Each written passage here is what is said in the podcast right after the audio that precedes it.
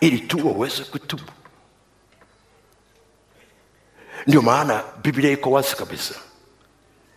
Usitoe sadaka wakati unajisikia umelazimishwa. Biblia inasema si kwa kulazimishwa.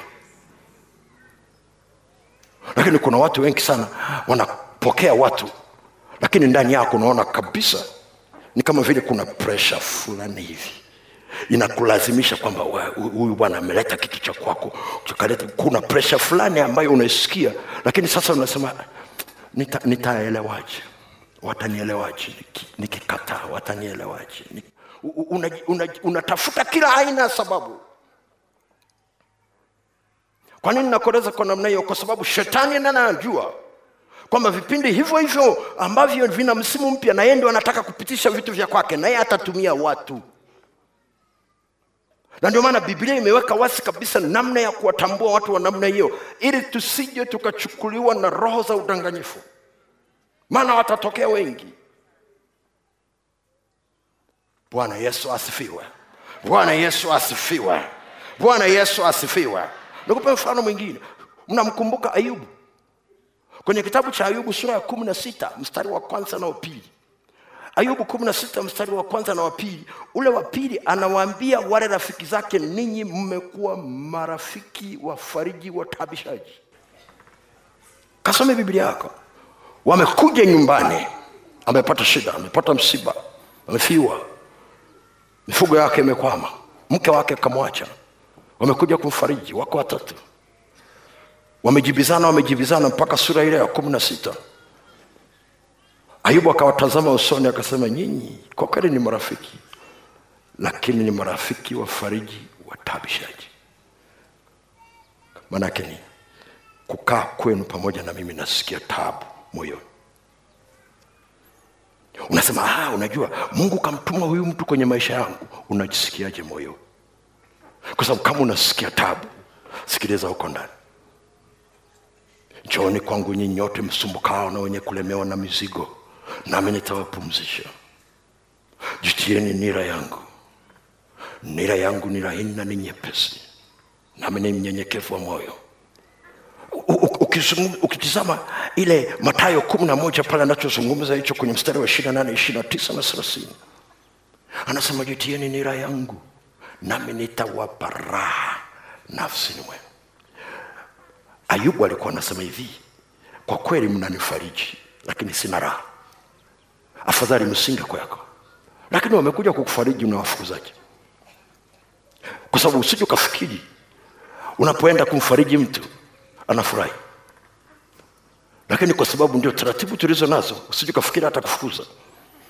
Lakini ayubu uzalendo ulimshinda. Nyinyi moyo ambao mwaye kupata msiba mnaelewa kitu ninachosema. Si kila anayekuja kukufariji anakupa raha nafsini mwako si kila mtu anakupa pumziko nafsini mwako. Si kila mtu unasikia kaja kukusaidia kunyenyua mzigo. Wengine wakija wanakuongezea mzigo. Wengine wakija unasikia tabu. Unaanza kuomba kimoyomoyo katika jina mungu wape neema wanyenyuke tu polepole waage polepole we unafikiri kama huyu ndugu alipata ujasiri wa kuwaambia nyinyi ni marafiki kwa kweli lakini ni wafariji watabishaji. Kama angepewa kuomba unafikiri angemwambiaje mungu? Nakushukuru sana umenipa marafiki lakini kwa sasa ninaomba waondoe kidogo kwa sababu kwa kweli ni watabishaji. Na unafikiri mungu angefanyaje? Angemjibu. Kwa nini nakueleza kitu cha namna sikia moyoni.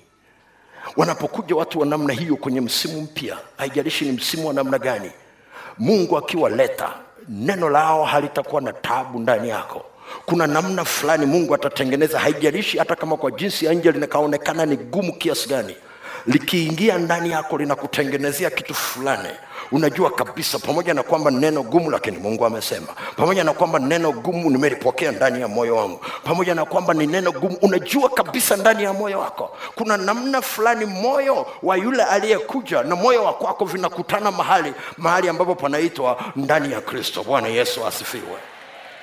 Haleluya haleluya lakini cheki hata baada ya muda cheki. Kama ukienda kwenye maandiko okay, unakasoma habari za ayubu habari za ibrahim utaona kitu alichomwambia mfalme wa sodoma. Akasema nimemwinulia mkono mungu wangu siwezi kwa kuinulia we mkono. Kasome bibilia yako. Alikuwa na maana gani? Alikuwa anasema nataka kumwona mungu kwa melkisedeki nimemwona. Kwako simwoni unasema unaongea kitu gani kama mtu amekuja kwenye maisha yako na humuoni mungu cheki. Kama huoni akihuisha hali yako ya kiroho cheki. Kama hali yako ya maombi inapungua cheki. Kama kiu ya kuona mungu anakufanikisha unamwona mungu cheki. Na si watu wengi sana wanacheki wengi wanafurahi tu wakibarikiwa. Si kila baraka iko ndani ya agano. Ishmaeli alibarikiwa nje ya agano isaka alibarikiwa ndani ya agano. Wewe ni mtu wa agano. Baraka zako ziko ndani ya agano. Si kila baraka mungu anaileta saa hiyo kwa ajili ya kukusaidia. Cheki vizuri. Inawezekana zingine mungu analeta kwa sababu Ibrahimu kaomba kwa ajili yako lakini haikuwa kwenye ratiba ya mungu. Ya isaka ibrahimu hakuomba ilikuwa kwenye pakeji yake. Ishmaeli aliombewa inawezekana unabarikiwa tu kwa sababu kuna mtu ameomba kwa ajili yako. Lakini cheki maisha yako. Ndio maana kila wakati ucheki. Tunawaambiaga vijana wanapoenda shule ukiwa na rafiki ambaye anakufanya unanyong'onyea kujisomea kanaye mbali. Ukiwa na rafiki ambaye hapendi kusoma na kujisomea kanaye mbali. Ukiwa na rafiki hapati, hapendi kwenda kanisani kanaye mbali mpaka uwe na uhakika kwamba mungu amekupa nguvu za kutosha. La sivyo uwe na uhakika baada ya muda na wewe utaacha kwenda kanisani utaacha kusoma. Huwezi kuelewa mwenzako anajivunia kitu gani. Inawezekana yeye anafikiria urithi wa baba yake au wa mama yake inawezekana kuna kitu anachowaza huko ndani inawezekana hataki kabisa kusoma na wewe unasema ni rafiki yangu ni rafiki yangu. Lakini hataki kusoma imefika saa ya kwenda darasani anakaa bwenini.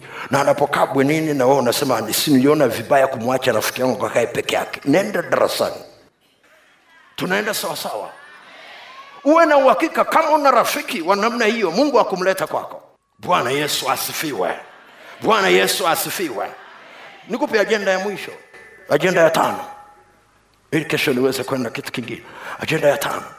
Mungu akushindie vita vya kiroho vinavyotaka usipate cha mungu. Mungu akushindie vita vya kiroho vinavyotaka usipate cha mungu. Matendo ya mitume sura ya kumi na tatu mstari wa sita mpaka wa kumi na mbili.